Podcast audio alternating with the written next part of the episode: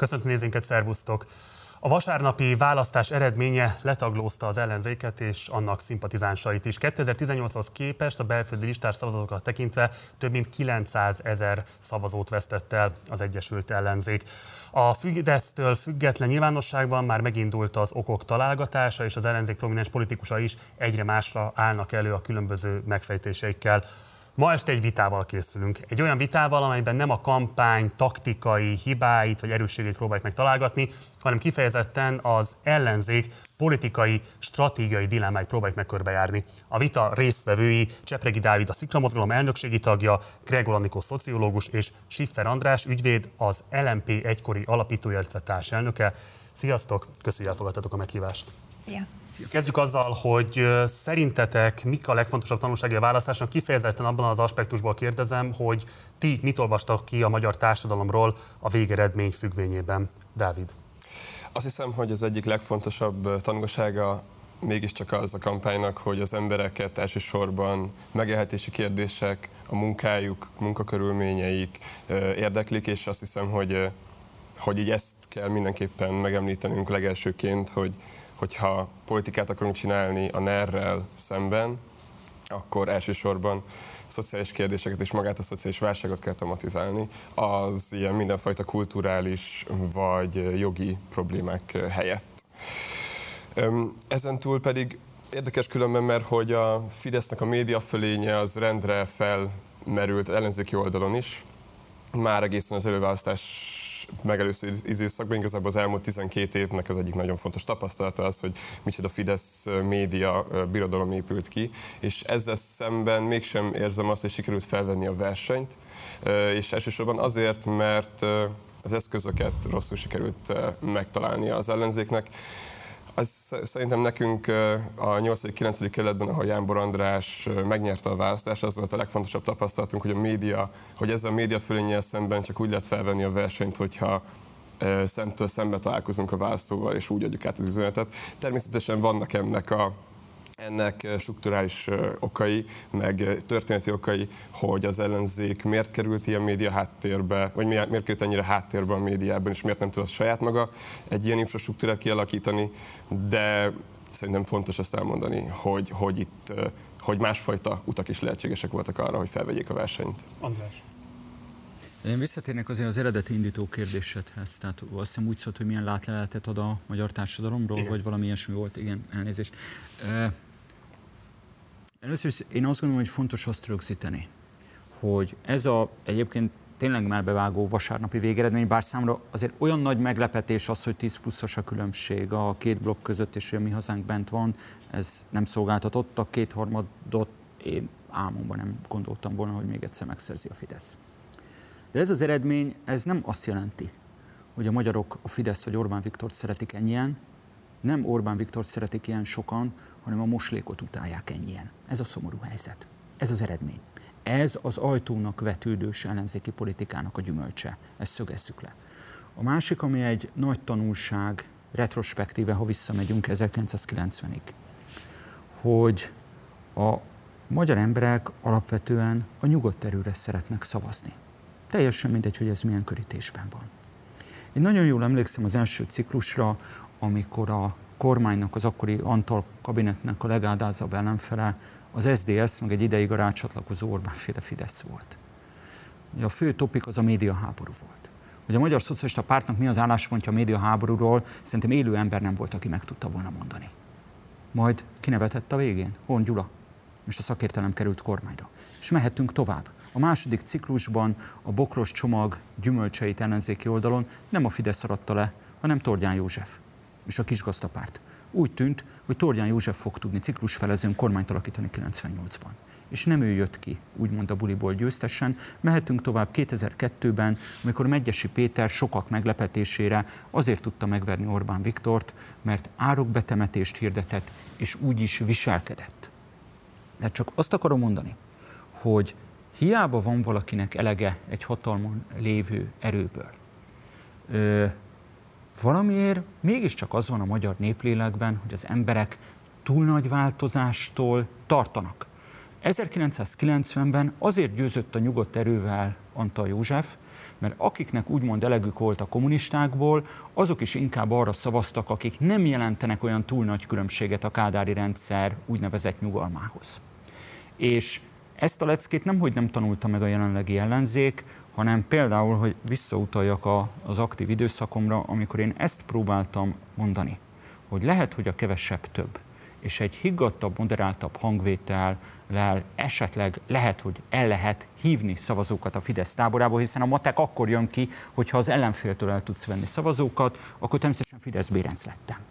És még valami, hogyha győzni akarsz, és az ellenfelettől, a riválisottól választót el akarsz hívni, teljesen, mondom, megint tegyük zárójelbe az ideológiákat, meg a különböző politikai irányzatokat, akkor nem biztos, hogy az a nyerő taktika, hogy az ellenfeled legnépszerűbb politikusát 0-24-ben elhordod mindenféle anyaszomorítónak, és főleg nem az a célra vezető taktika, hogy a meggyőzni kívánt választókat 0-24-ben, ez egyébként most is folyik az urnazárás után, sőt most pörgött föl igazán ellenzéki körökben, mindenféle bugris bunkónak nevezett.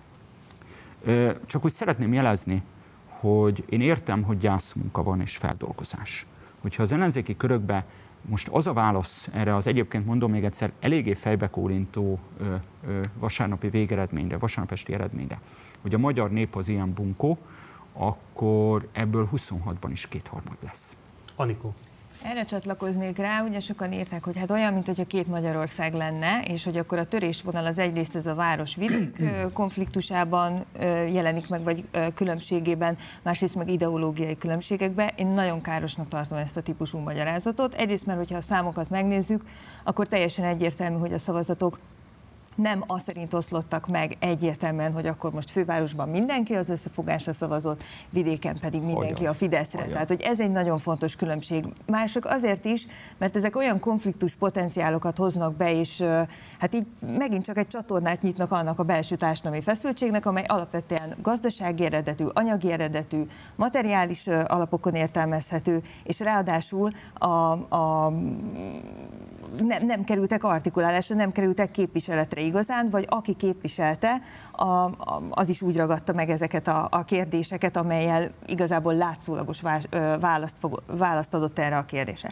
A másik pedig, amit szeretnék itt a két Magyarország ö, ö, topozba így megemlíteni, vagy, vagy behozni, mint ö, ö, problémát, hogy hogy lehet az, ha már az a kérdés, hogy, hogy mi, mi az, ami a magyar társadalomból látszik, nem látszik, hogy hogy lehet az, hogy a társadalom jelentős része most döbbent rá arra, most látta meg azokat az embereket, akikkel egyébként egy országban él. Itt főleg a, a összefogásnak egyrészt a szavazóira gondolok, nagyon látványos volt, ahogy most a szavazatszámlálók uh-huh, uh-huh. rávilágítanak arra a saját kis köreiken belül, és megosztják az élményeiket, hogy kikkel töltöttek el együtt 20 uh-huh, órát. Uh-huh, uh-huh. Hol van az az egyrészt a politikai, tehát mert mindig a politikusoknak a, a felelőssége kerül most előtérbe, de hát a, nem csak a politikusok csinálták ezeket a kampányokat, vagy ezt a kampányt, amit látunk. A politikai tanácsadók ö, szerepe, felelőssége ugyanúgy felmerül, azt látom, hogy ahogy a politikusoknak, politikai tanácsadóknak is, független attól, hogy mennyire sikeres kampányt folytattak, kilenc életük van, folyamatosan visszatérnek, nincs lecserélődés, közöttük sem, és hát hol van az a szakértői gárda, amelyik az elmúlt évtizedekben meg tudott volna valamit mutatni ebből a Magyar, Magyarországból, ami folyamatosan 30-40 éve még tovább itt van ö, körülöttünk. Tehát a szociológus szakmának a felelősségét is firtatom, hogy hol vannak azok a kutatások, amivel... Le... A közvéleménykutatás ez egy másik tészta, arról majd szerintem külön beszélhetünk, hogy az mennyire tényleg a valóságot tárja fel, vagy a politikai kommunikációnak a részévé vált, és így nem vonnék egyenlőséget a közvéleménykutatás és a szociológus szakma között, de hogy, hogy hol, hol, hol, hol, hol van például a sajtónak a szerepe abban, hogy megmutassa, vagy megmutatta-e eddig ezt a másik Magyarországot? Azon átadom a szót, csak egy kérdést engedjetek meg, mert szerintem ez fontos. Te András arra amellett érveltél a 24.hu-nak adott interjútban, hogy igazából, vagy egy rövid nyilatkozatodban, mm. hogy igazából a migazánkon kívül nem volt rendszerkritikus alternatíva mm. az Orbán rendszerrel szemben. És szerintem fontos lenne arról beszélni, hogyha megértjük, hogy értsük meg igazából, hogy magyarázzátok el a nézőinknek, hogy mit értetek rendszerkritika alatt. Tehát pontosabban mi adja a Fidesz rendszerének azt az eszenciáját, amit igazából opponálnia kellene az ellenzéknek? Én nagyon szívesen, csak azt mondta, reagálhatok a... Azt is, is kérek, hogy válaszolj a kérdésemre is majd. Természetesen. Csak annyit rácsatlakozva igazából az Anikóra, és egyáltalán nem vitatkozva, hogy meg egy kicsit reflektálva arra, amit a Dávid elmondott, szóval az a helyzet, nem az hiányzik, hogy a szociális válságról nem beszélnek. Kosztolányi édesanynája sem érzékelt szociális válságot, cseréd volt. Az hiányzik, hogy, nem a, való, hogy a valóságról beszéle valaki. Például számol-e azzal, hogy az, azok, akik ilyen, hogy mondjam, posztmodern cselédsorba, hűbéri láncolatban vannak, azok nem úgy gondolják, hogy ők szociális válságban lennének. Ez a helyzet. Ez köszönt vissza ebben a brutális szavazási eredményben. 18. kerületben, hogyha a szavazóköri földrajzot megnézi valaki, ha nincsenek a csokos újépítésű lakások, akkor Kunhalmi Ágnes elveszíti a mandátumát. Ez a helyzet. Tehát a valóságról kéne beszélni, és én csak azt szeretném felerősíteni, vagy felvetni, aztán most vagy beszélünk erről, vagy nem. Én tudom, hogy utólag mindenki rettenetesen bölcs, de nekem elnézés, de már októberben is így kívül áll. Én vettem részt az előválasztáson, mert nem gondolom, hogy ez az én politikai közösségem lenne. Akkor is az volt a, az elképzelésem, tapasztalásom, megérzésem, szimatom, hogyha Dobrev Klárát választja az ellenzék miniszterelnök jelöltnek, mármint hogy a fölkínált hatos vagy ötös, már nem emlékszem, étlapból, akkor legalábbis szorossá lehet tenni a meccset. Tehát Orbán Viktor melegbe lenne, hogyha Dobrev Klára az ellenfele. És csak azt szeretném mondani, hogyha a két buborékhoz csatlakozva, hogy ez egyébként egy tragédia, valószínűleg nem magyar jelenség ez, hogy párhuzamos véleménybuborékok vannak, akik időnként 20 órát eltöltve egy szavazóhelyiségben rácsodálkoznak egymásra, hogy jé, te is itt ész, te is magyar vagy. Ennél cifrába a helyzet. Tudnék, ma a Fideszes vélemény buborékban, és ez nem pusztán média kérdés. Ott vannak olyanok, akik 2002-2006-ban a Magyar Szocialista Párt szavazói voltak. Ott vannak olyanok, akik 10-14-ben a Magyar Szocialista Párt és szövetségesei, vagy éppen az LNP szavazói voltak, és ott vannak azok, akik 2018-ban a Jobbik szavazói voltak. Tehát itt nem, tehát ezért gondolom, hogy az eleve egy kapufa volt, amit Márki Zaj Péter, és én legkevésbé ráharagszom, sokkal inkább akik őt úgy csúnya magyarsággal spinelték októberben, és elhitették vele, hogy ő alkalmas. De mi az előválasztási szavazókra? Nem, ezekre a bizonyos megmondó emberekre, akiket már a Zanikó is itt kapargatott. De bocsáss meg, András, azért azt lehetett látni, hogy a második fordulóban tényleg tízezerek, hanem százezerek jelentek meg, akik addig semmilyen típusú politikai cselekvéssel nem vettek részt. Várj, csak hadd fejezem be, tehát azért az látszik, hogy gondoljunk bármit is azért politikusi teljesítményéről, nagyon komolyabban képes volt, hogy fals vagy hamis, de mégiscsak reményt elindítani. Így van pontosan. 250 ezer ember, erről beszélünk, 250 ezer emberrel a Facebookon keresztül elhitetni azt, hogy ő a remény, az egyik kávéház. És egy másik kávéház az, amikor 5-6 millióan mennek el szavazni, és ahol nem elég a virtuális valóságot megdolgozni adatbányászokkal. Tehát szembe kéne nézni azzal, hogy hiába fogott össze hat párt, a szervezeti ereje miközben emelkedtek nem csak a képviselő fizetések, hanem a frakciókeretek, meg a pártámogatás is, a szervezeti ereje ennek az ellenzéknek ma gyengébb, mint 2018-ban volt. A Facebookon nem tudod azt pótolni, hogy a Berettyó-újfalusi vagy a Körmendi körzetben megszűntek azok a szocialista vagy jobbikos alapszervezetek, amik lehet, hogy még 4-8 évvel ezelőtt ott voltak, az LMP-nek ki se épültek, a Momentumnak ki se épültek, P nevű párt pedig soha nem is létezett ebben az országban. De természetesen válaszolni szeretném szeretnénk majd az eredeti kérdésre. Részmelyiket úgy érzem, hogy válaszoltál rá, Dávid, szeretnél erre reagálni. Igen, nagyon érdekes volt igazából az, hogy pont arra akartam el, először reagálni, hogy sokat beszélünk arról, hogy mi a kommunikáció, mi az üzenet, és én nem pontosan értem, hogy, hogy pontosan, hogy mit jelent az, hogy a valóságról beszélni. Én nagyon sok olyan emberrel találkoztam, akik a bőrükön érzik a szociális válságot, és ezt tudják tematizálni. Egyszerűen nincsen olyan intézményi rendszer, amelyben ezek tematizálva lennének, vagy olyan párt, amelyeken keresztül ezt a politikai szintjére lehetne emelni. És ezért volt érdekes, hogy mégis a végén szervezeti szempontból kritizáltad az ellenzéket, és azt gondolom, hogy ez a legfontosabb, mivel az utóbbi 12 évben eh, az ellenzéki, ellenzéki összefogásban lévő pártok közül tényleg nagyon kevésre lehet azt mondani, hogy komolyan vették volna a szervezeti kérdést, és ez nyilván a listállítás után egy fontosabb és még, még nagyobb problémát okozott. Úgy érzem például, hogy a Jobbikban nem sikerült megcsinálni, vagy átvinni azt a politikai munkát, hogy az összefogásra stratégiailag, vagy adott esetben taktikailag miért van szükség, és ezt nagyon lehet látni a számok alapján is, hogy a Jobbiknak a szavazói egyharmada mi az lesz, másik egyharmada inkább otthon marad, és a harmadik az pedig adott esetben leszavaz a Fideszre.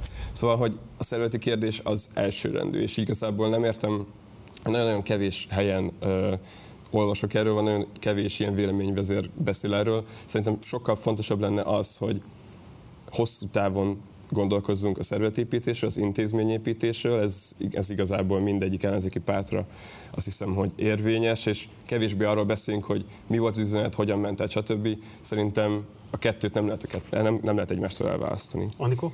Hát itt a rendszerkritika volt az eredeti Igen. kérdés, oda kellene visszakanyarodni, ezek is persze fontos témák, amiről beszélünk, de hogy a félreértés általában abból adódik, hogy mondjuk az ellenzéki összefogás részéről gyakorlatilag ez volt az egyik ilyen uh, kovász, ami így össze, összerakta ezt a csapatot, és tulajdonképpen az egyetlen, hogy a rendszerkritika az a NER-nek vagy az Orbánnak a kritikája. És ez egy nagyon szűk, de ez egy nagyon szűk értelmezés. Tehát, hogyha, hogyha valaki azt gondolja, hogy rendszerkritika alatt azt kell érteni, hogy az Orbán rendszernek a kritikájáról van szó és kész, akkor nem látja azt a nemzetközi gazdasági viszonyrendszert, ennek a történetét, hogy Magyarországnak ez a bizonyos szakértők által függő fejlődésnek nevezett története az elmúlt évtizedekben hogyan jött létre, mi ez az úgynevezett lavírozás, amiben a nemzeti tőke között, kiépített nemzeti tőke, vagy oligarchák, vagy burzsóázia között és a nemzetközi befektetések között kell lavíroznia és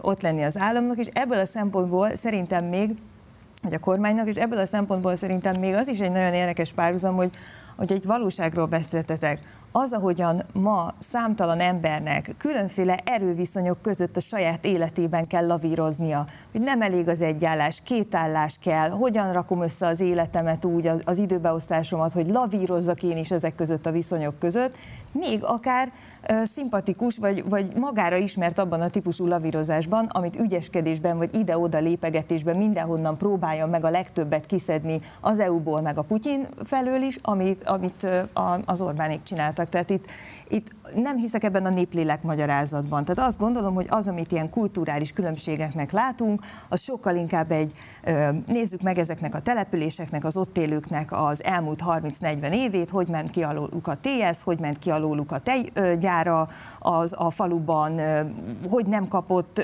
semmilyen segítséget egy közösség arra, hogy valahogyan újraértelmezze magát, hogyan használta el még az államszocializmusban felhalmozódó, kiépülő kulturális hozzáférését a világért értelmezéshez, ami aztán végképp porba hullott a 90-es években. Tehát azt gondolom, hogy, hogy ez a típusú valóságértelmezés és látás is ö, teljesen hiányzik. Itt nem néplélekről van szó, hanem az, hogy bizonyos kulturális mintázatok gazdasági ö, folyamatok következtében adaptációként, világmagyarázatként jelennek meg közösségekben.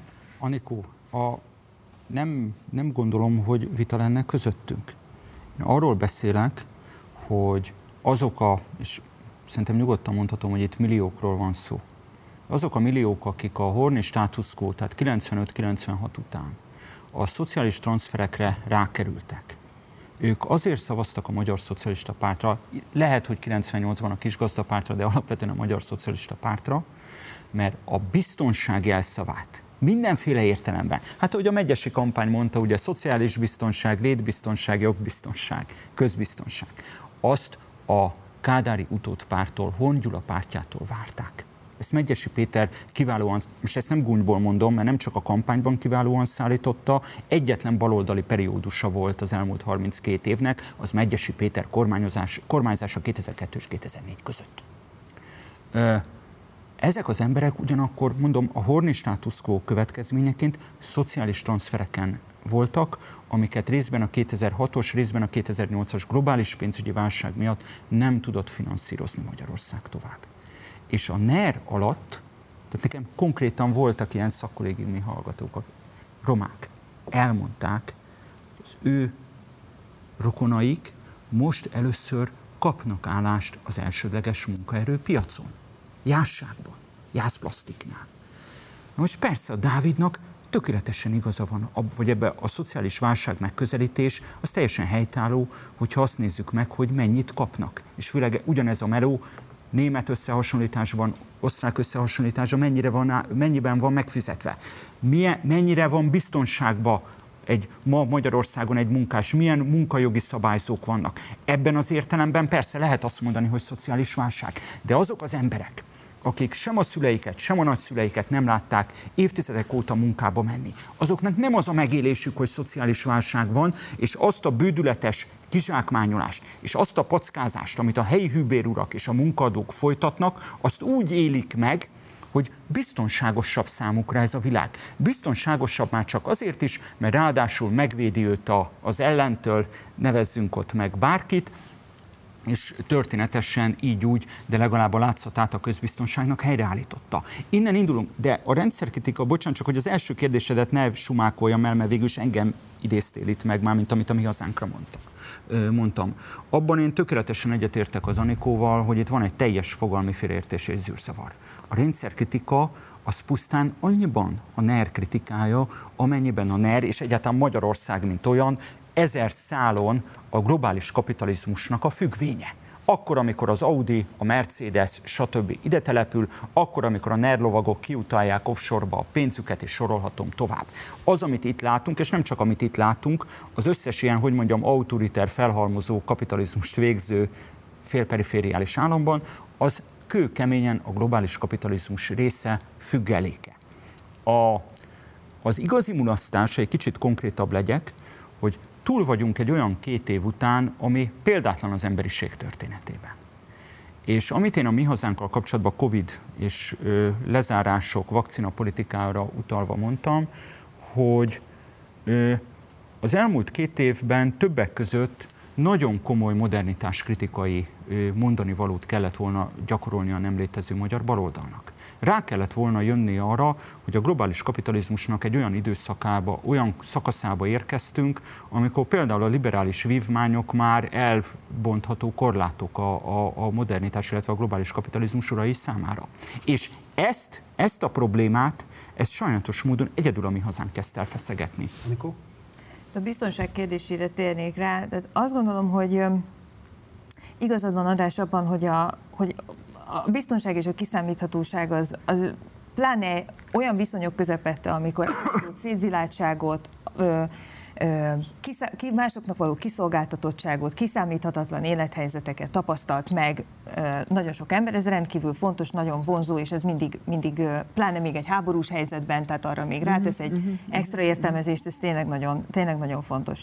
Viszont ö, ö, a, ez a, az, hogy közben ne mutassunk arra rá, hogy annak a biztonság érzetnek, amit megkaptak ezek az emberek, az adott pillanatban, és nagyon fontos érzelmi és egyéb szükségleteket is kielégít, nem csak egyszerűen materiális, hogy van mit enni, meg, meg van mit inni, de ennek, ennek ára van, és ezek a kockázatok jelentős részben rájuk, meg az ő kapcsolataikra, az ő testükre hullanak vissza, hogy 50 évesen nem fogsz találni embert már életben szinte, mert tönkre megy a testük a munkában, hogy amikor bemenne a kórházba, ha egyáltalán be tud menni a kórházba, mert nincs út, vagy a makadám-köveken pattog a fogadott kocsi, amivel be lehet menni a szomszédos vagy településre, vagy nincs TB, vagy egyáltalán.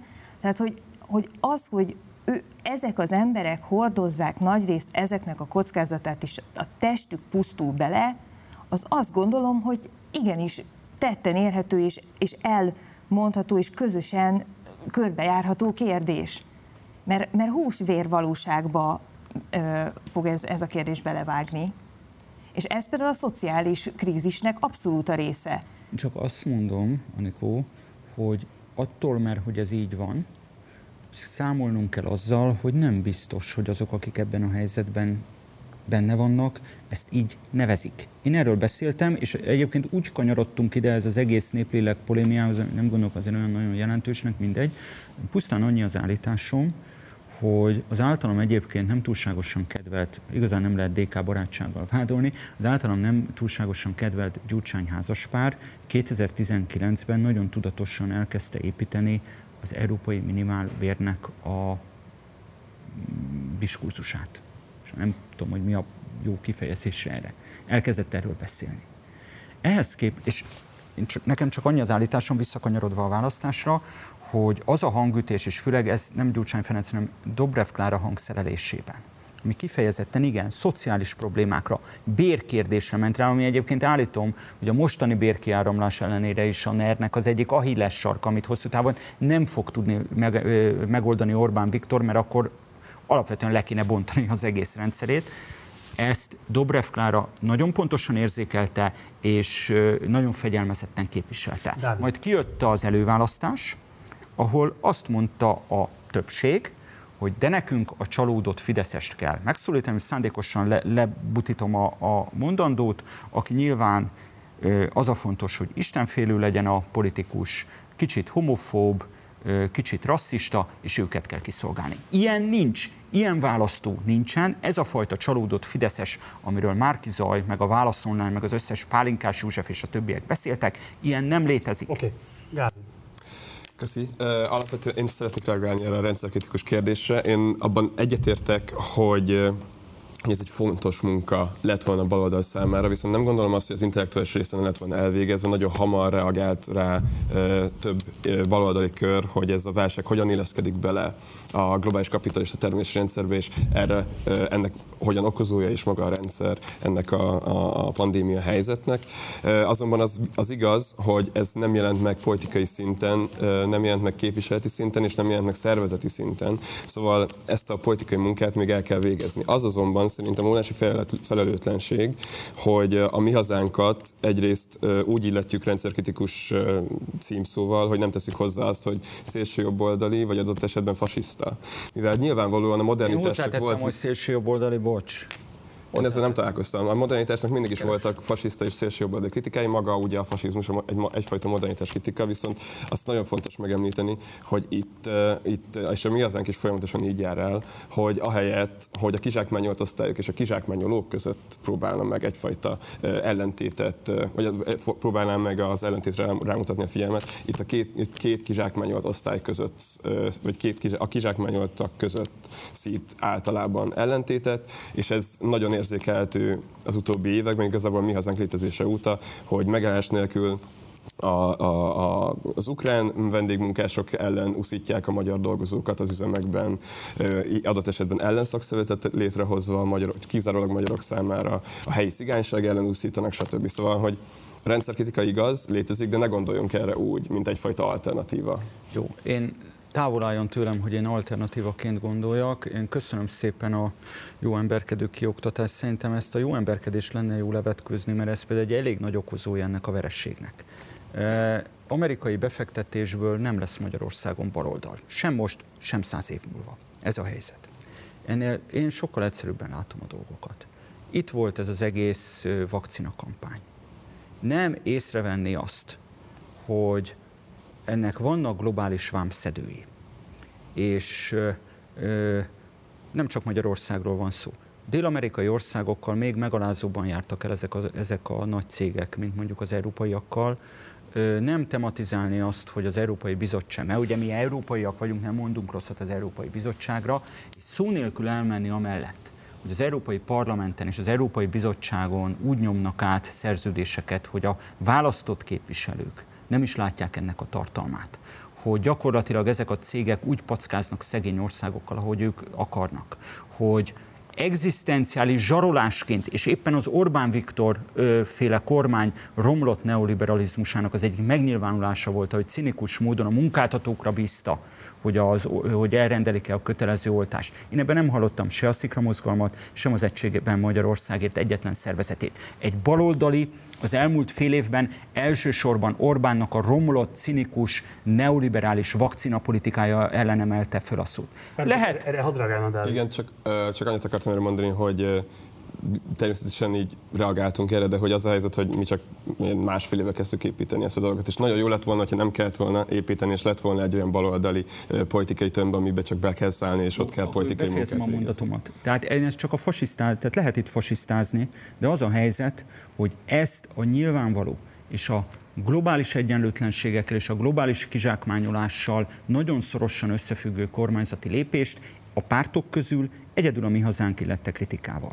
Hadd a másik szempontot, és Anikó, neked adnám át majd a szót, de részben arra csatlakozik, amit te vetettél föl, hogy Ungár Péter adott egy interjút tegnap az ATV egyenes beszédében, és kifejezetten arról beszélt, hogy az ellenzéki pártok nem ismerik az országot, alapvetően nagyon kevés viszonyuk van egy privilegizált eliten kívüli tömeg problémáihoz. És ugye megint fölmerülnek azok a mondatok, amelyek fölmerültek már 18-ban, valószínűleg 14-ben is fölmerültek, a idézőjelben mondom, vidékre kell menni, közösséget kell építeni, és itt típusú felszólások. Ti is erre utaltatok az intézményépítés kapcsán. Itt azért van egy olyan helyzet, hogy valószínűleg az elmúlt 12 évben a legkomolyabb terepmunkát végezte el az ellenzék, ami nyilván egy viszonylagos kérdés, és inkább valószínűleg a korábbi kampányokat minősíti, semmit a mostani dicsőíti, de mégis azért azt lehetett látni akár a szavazatszámlálók kapcsán, akár például a különböző terepaktivitások kapcsán jelentős mértékben mozgósítottak erőforrásokat. A kérdés az, hogy hogyan lehetne kifejezetten, milyen szempontok mentén lehetne ezt tartósabbá tenni, hogy milyen típusú típusú intézmények, illetve közösségszervezés az, ami nem az András által is illetett jó emberkedés irányába viszi el a politikát, hanem ténylegesen képes ellenállást kifejteni és helyben érdekvédelmet is adott esetben politikai munkaként megjeleníteni. Anikó.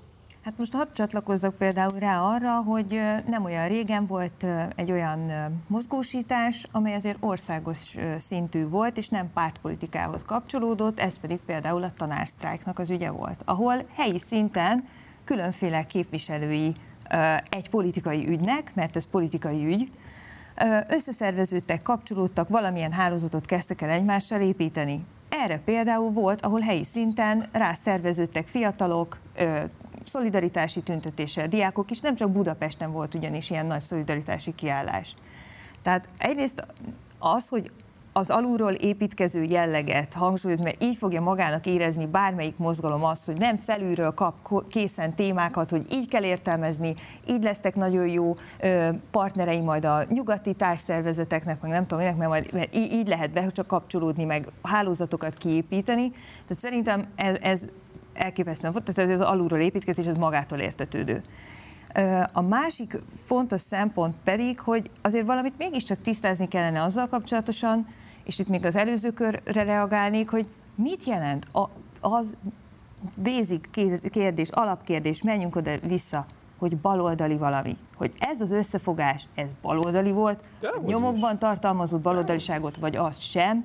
Tehát, hogy mi az a tartalom, amivel, és kinek van joga, kinek van hozzáférése megtölteni tartalommal. És akkor itt ez hozzákapcsolódik a pártpolitizálásnak az ügyéhez is, hogy most ö, ilyen kvóta figuraként odarakunk egy X vagy Y-ot, hogy ja, ő, ő életében néhány évig dolgozott szalagsoron munkásként, ja. akkor ő lesz nekünk a munkásemberünk, ja. Ja. vagy ő lesz, aki ö, majd képviseli ezt a csoportot, Bocsánat, de akkor ez... konkrétan teszem fel a kérdést. Szerintetek hogyan kellene átalakítani a pártokat? Tehát, hogyha most tanácsadó lehetnétek akár az ellenzéknek, akár bárki másnak, hogyan kellene átalakítani a pártokat ahhoz, hogy azok ne elit intézmények legyenek, hogy ne csak a politikai intézményes szabályt kihasználó, mandátum generáló szervezetek legyenek. Jó, csak akkor, akkor még egy megjegyzés, ez ide fog kapcsolódni, mert akkor még egy megjegyzésére a Dávidnak azért reagálnék.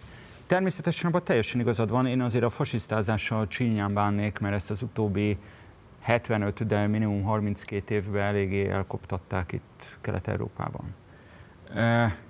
Abban természetesen teljesen igazad van, hogy a populista jobboldalnak az a taktikája, hogy az identitás politikán keresztül folyamatosan egymásnak ugrasztja a kizsákmányoltat a kizsákmányoltal. Utáljad az ungá, un, hogy hívják, ukrán vendégmunkást, miközben az ugyanolyan kizsákmányolt, mint te. Teljesen igazad van.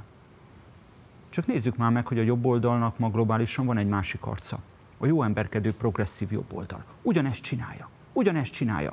Ugyanígy az identitás politikán keresztül egymásnak ugrasztja a kizsákmányoltakat, a merust a merussal. Úgyhogy ezt hagyjuk abba, mert mondom még egyszer, a progresszív jobboldal az minden csak nem baloldal. Az egyik legnagyobb hazugsága a Fidesz kampánynak az folyamatosan az volt, hogy baloldalazta ezt az ellenzéket. Ha valamivel Márki Zaj Péternek kétségkívül igaza volt az elmúlt három hónapban, amikor ő, ő nagyon őszintén kikérte magának, hogy ő baloldali lenne. Valóban nem az. Ami a pártokat, tehát én kicsit hülyén érzem magamat, mert ugye én próbálkoztam pártcsinálással 6-8 esztendőn keresztül. Én pontosan azért álltam fel 2016. május 31-én, szerintem én egyszer már itt elmondtam neked, mert úgy véltem, hogy az egész történetnek akkor van értelme, hogyha egy párt választókerületenként alsó hangon 20-25 embert, nem kampányban, né, ez, a kett, ez, ez csak, Marci, neked mondom a terepmunkával kapcsolatban, hogy az nem elég hogy alkalmasint egy előválasztási vagy választási kampányban van 20-25 embered. Nekem az volt a célom, hogy legyen alsó hangon 20-25 minőségi embered. Tehát aki nem egyszerűen vízhordó, hanem aktívan, kompetensen a helyi közéletben részt tud venni, akkor van értelme. Amikor láttam, hogy ennek az LMP belső haszonlesői ellenállnak, én fölálltam, ennek nincs értelme. Most viszont ott tartunk, hogy gyakorlatilag a komplett ellenzék, hogyha most nem a, leveszem az előválasztást, ami a két kampány között volt, a gyakorlatilag a komplett ellenzék oda került, ahol az LMP volt 16 előtt. Oké, okay, intézményépítés. Ja, szerencsére nem kell megvédeni a progresszív jobb oldalt, és nem is nagyon akarok bevenni az ilyen bozót harcokba azzal kapcsolatban, hogy mit tekintünk baloldalinak, mit nem. Mm, mi a szikrában alapvetően inkább abban, vagy az szerint állítottuk be a stratégiáinkat, amikről beszéltünk eddig is, hogy hogy egyszerűen Magyarországon a, nincsenek olyan intézmények, és nem feltétlenül pártokra kell gondolni, hanem politikai intézményekre, amelyek képesek összekapcsolni azokat a, most igen, szociális ügyekként beszéltünk róluk, de azokat a mindennapi tapasztalatokat, legyen az az állami intézményrendszerben, legyen az a szociális rendszerben, a magánéletben, a munkában, és ezeket átpolitizálni, és ezeknek politikai képviseletet adni. Ehhez nem kell alapvetően pártot csinálni, különben ez lenne a klasszikus értelemben a pártoknak a feladata, de azért azt lássuk, lássuk be, hogy az utóbbi nem csak 12, hanem 30 évben is azért Magyarországon a politikai pártok szervezése és, és intézményi háttere elsősorban nyilvánvalóan arra lett beállítva, hogy választásokon eredményeket érjenek el, és pozíciókat tudjanak betölteni. Ez az utóbbi 12 évben csak romlott. Azzal, hogy a választási rendszer átalakult, azzal, hogy a pártfinanszírozási rendszer is úgy néz ki, ahogy kinéz ma, azzal egyértelmű volt az, hogy itt nagyjából a túlélést lehet biztosítani, és nem lehet elvégezni olyan politikai munkát, ami arra kell, hogy megtörjük azt, ami ugye maga a NER, hogy a nemzeti burzsázia és a nemzetközi tőke egy bizonyos frakciói közötti szövetséggel szemben kialakítsunk egy olyan szövetséget a dolgozók és kizsákmányoltak között, amely egyfajta ellenhatalmat tud képezni velük szembe. És hát most adhatnék tanácsokat ezzel kapcsolatban az ellenzéki pártoknak, de azt hiszem, hogy nem az én feladatom ez, és azt hiszem, hogy nem mindegyik pártnak az a, az, az ilyen stratégiája, hogy ezzel szemben valós alternatívát próbáljon nyújtani. Az intézményépítésen. Egyetértek Dávid abban, hogy a nem biztos, hogy párba kell gondolkodni, tehát én is inkább visszavonulót fújnék a pártoknak való tanácsadásban, viszont visszakanya, vagy összekapcsolnám ezt a kérdést a rendszerkritikának a kérdésével. Tehát, hogy, hogyha komolyan gondoljuk azt, hogy um, valahogy mégiscsak egy mozgalom is be akar vonni embereket, akkor azt is tematizálnia kell, hogy kinek van erőforrása egyáltalán ebben részt venni időben például. Most csak, hogy egy dimenziót behozzak, mert nem én lennék, ha ezt nem hoznám be, hogyha valakinek egy nap átlagosan négy extra órát jelent mondjuk házi munkát otthon végezni, akkor van-e mellette még extra energiája például politikai akciókba szervezkedve, résztveve elmenni, és akkor a saját ügyét is bevinni egy mozgalom ügyei közé. Tehát ha már rendszerkritika, akkor egy mozgalomnak ezeket a nagyon alapvető egyenlőtlenségeket, társadalmi egyenlőtlenségeket is kritizálnia kell, és problémaként kell felvetnie, és valami választ ki kell találnia. És akkor itt jön be a kérdés, hogy akkor a, a baloldaliságba ebben a kérdésben mi fér bele, Például egy baloldali mozgalom a mozgalmon belüli nő-férfi viszonyokat problematizálni fogja, meg az azon kívüli ö, viszonyokat. Tehát, hogy ezt, ezt lát, láttatni kívánja-e, vagy nem. Úgyhogy, úgyhogy én igazából ide vinném ezt vissza, hogy az, hogyha azt akarjuk, hogy bármilyen politikai részvétel ne privilegizált csoportoknak vagy elitcsoportoknak az ilyen jellegű terepe legyen, akkor egyrészt lehet tágan is értelmezni a politizálásnak a kérdését, mert nem biztos, hogy csak a mozgalmi részvétel az, amit mondjuk politikai részvételként lehet artikulálni, vagy, vagy, vagy meghatározni, hanem, hanem tágabban is lehet értelmezni a politikai részvételt, és akkor viszont már több embert lehet bevonni és megnyerni egy-egy ügynek. Vagy egy záró kérdés van még időnk, de kíváncsi lennék a véleményetekre, az álláspontotokra. Ugye a hasonló választások után rendre fölkerül, vagy előkerül a régi politikai életektől való megszabadulás kérdése, egyfajta harmadik út kialakításának a kérdése. De hát azért azt mutatják a tapasztalatok, hogy eddig az úgynevezett gyurcsánytalanítási kísérletek mindig kudarcot vallottak, illetve a két oldaltól való távolságtartás kísérletei sem vezettek igazából eredményre, ezt mutatja az LNP, illetve a Momentum példája is. Éppen ezért szerintetek éles elhatárolódásokra, személyi cserékre, vagy milyen típusú uh, cserékre lenne igazából szükség, ami most megoldást kínálna az ellenzék számára, valami típusú alternatíva és ellenerő képzésére? Az, hogy ezzel a hat magát pártnak nevező formációval, melyik egy párt van, az a DK, amelyik pártként működik, a többi az, ezek, ezek majomkodások. Hogy ezekkel mi történik, ez engem kezd teljesen hidegen hagyni. Vona Gábor, aki azért valaki volt és volt kvalitása, ő 18-ban miután föl, föltette a nagy tétet és miniszterelnök akart lenni, és ez nem jött össze, fogta és lemondott. Akik most itt bohóckodnak a pártok élén, Kanász Nagy Mátétól kezdve Jakab Péteren át Kunhalmi Ágnesig, ezek Vona Gábornak sem érnek a nyomába se, ők láthatóan nem gondolják úgy, hogy nekik bármilyen felelősséget kéne vállalni. Én nem szeretnék se gyurcsányozni, se már kizajozni, már kizajozni azért nem szeretnék bővebben, mert hogy mondjam, szóval azért az a kép ott, az egy, az egy nagyon erős kép volt ott ahogy ott állt a családjával, és azok, akik őt fölcukkolták és pajzsra emelték, a közelében nem voltak a műjégpályának. Gyurcsányozni meg azért nem szeretnék, mert nem, tehát ez az elmúlt 12 évben elfette a valós problémát. Nem önmagában Gyurcsány Ferenc a probléma, vagy a felesége, főként azért, mert sajnálatos módon az ellenzéken belül egyetlen professzionális és a kormányzó képességnek legalább a lenyomatait tartalmazó párt van, az a DK, ez elég szomorú Érdekes módon nem beszéltünk arról, sem a kampányban, sem az, azt megelőző években, hogy mi van a Gyurcsány kormány mérlegével, a tartalmával, az irányával annak, amit 2004 és 2009-10 között történt Magyarországon. Amíg azzal nem vetnek ezek az aktorok számot, és én ezt mondtam hivatalban lévő frakcióvezetőként, pártvezetőként is, Magyar Szocialista Párttal kapcsolatban, hogy nem tudom azt, hogy a TB privatizációs kísérletekkel kapcsolatban, megszorítási csomagokkal kapcsolatban mi aktuálisan ahhoz a viszonya a Magyar Szocialista Pártnak, addig én azt tudom alapul venni, ami történetesen a Gyurcsány Ferenc, de egyébként említettem Bajnai Gordon által fémjelzett kormányzások alatt történt. Tehát csak azt akarom mondani, hogy nem Gyurcsány személy az igazán lényeges, más kérdés, hogy a Fidesz nyilván az ő fejét tűzi ki szimbólumként. Az igazi kérdés viszont az, csak kapcsolódva arra a nem vitatott problémára, mármint társadalmi struktúrális problémára, amire az Anikó rámutatott, hogy zajlik egy nagyon durva deklasszálódási folyamat a magyar közéletben. És én nem pusztán az ellenzékről beszélek. Tehát, hogyha megnézzük azt, hogy akár a Fideszt helyben, mondjuk megyeszékhelyeken, és nem kell távolabb menni, megyeszékhelyeken milyen minőségű frakciója van mondjuk a Fidesznek egy-egy képviselőtestületben, akkor az látszódik, hogy az egész magyar politikai közéletet egy züllés jellemzi, tehát hogy minél inkább valaki, nem a vagyoni helyzetről beszélek, minél inkább valaki kompetens a közügyek intézésében, nem kell, hogy diplomája legyen, annál inkább úgy érzi, hogy nem akarja magát megégetni a politikával és ennek az eredményét, ennek a, a gyümölcsét látjuk. Tehát a válaszom a kérdésedre, Marci, hogy az, hogy itt lesz-e változás, az nem attól függ, hogy ezekkel a szerencsétlen megélhetési alakzatokkal a következő években mi történik, hanem hogy a magyar emberek mikor döbbennek rá arra, hogy a sorsuk az ő kezükben van. Anikó és zárásként Dávid.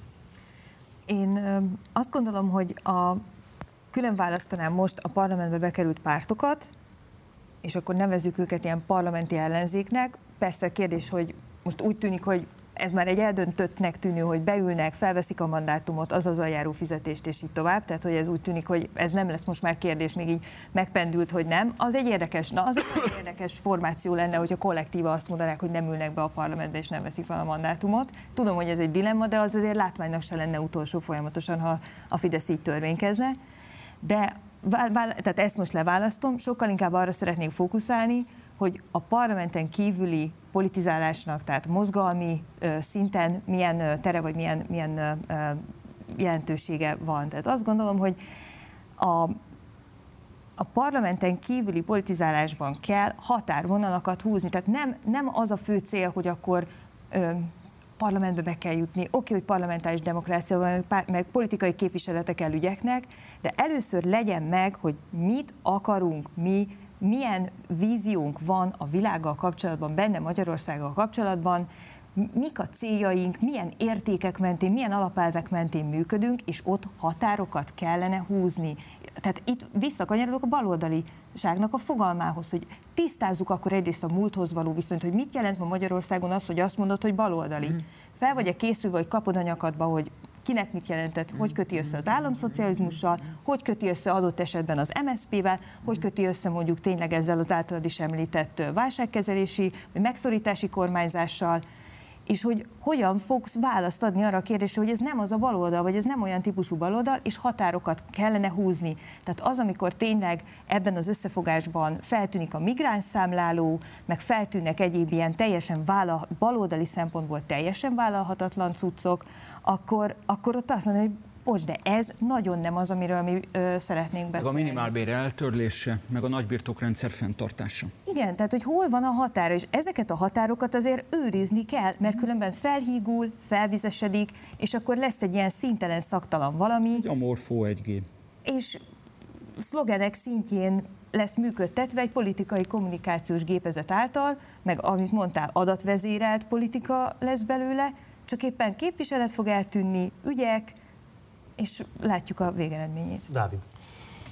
Én nem gondolom azt különben, hogy az Egységben Magyarországért, vagy a hatpárti ö, szövetség az élne, vagy hogy használható rá a baloldali cím. Szóval ezért igazából én csak azt szeretném, vagy hogy arra szeretnék beszélni, hogy mit gondolok a baloldalnak a feladatairól ebben, a, ebben az időszakban, és nagyon szeretnék csatlakozni az Anikóhoz azzal kapcsolatban, hogy maximálisan fel fognak értékelődni a parlamenten kívüli ö, politika csinálásnak az eszközei.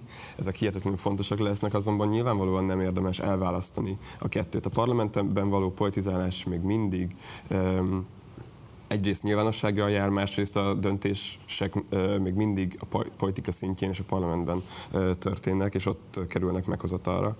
A kettő összekapcsolása szerintem elementáris, és azt gondolom, hogy, hogy hogy szerintem izgalmas lesz az, hogy a következő, hát minimum négy évben, de a következő néhány évben hogyan, hogyan és milyen eszközöket fog találni a baloldal arra, hogy közösséget szervezzen, adott esetben olyan intézményeket töltsön meg tartalommal, amelyek hagyományosan baloldali intézmények, gondolok itt szakszervezetekre, eh, szövetkezetekre, eh, stb., és ezeket összekapcsolja.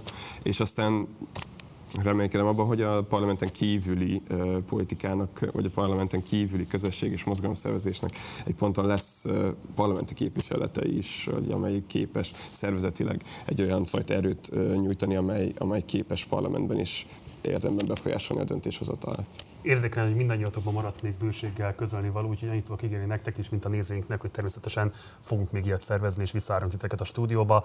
Gregor Anikó, Csepregi Dávid Schiffer András, köszönöm szépen, hogy elfogadtátok a meghívásunkat. Köszönöm szépen. Nektek pedig köszönöm szépen a figyelmeteket. Ez volt ma estére a Partizán. Holnap este szintén 6 órától jelentkezünk egy élő adásra, érkezik hozzánk Tölgyesi Péter, aki elsőként a Partizánnak ad egy átfogó elemzést arról, hogy igazából az ő megítélése szerint hova is jutott az ország április harmadikán. Úgyhogy érdemes lesz holnap este is velünk maradnotok.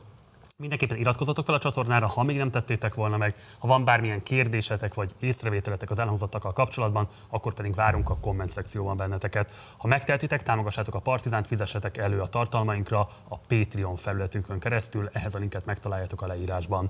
Munkatársaim nevében köszönöm a figyelmeteket, én Gulyás Márton voltam Budapestről, jó éjszakát kívánok, ciao.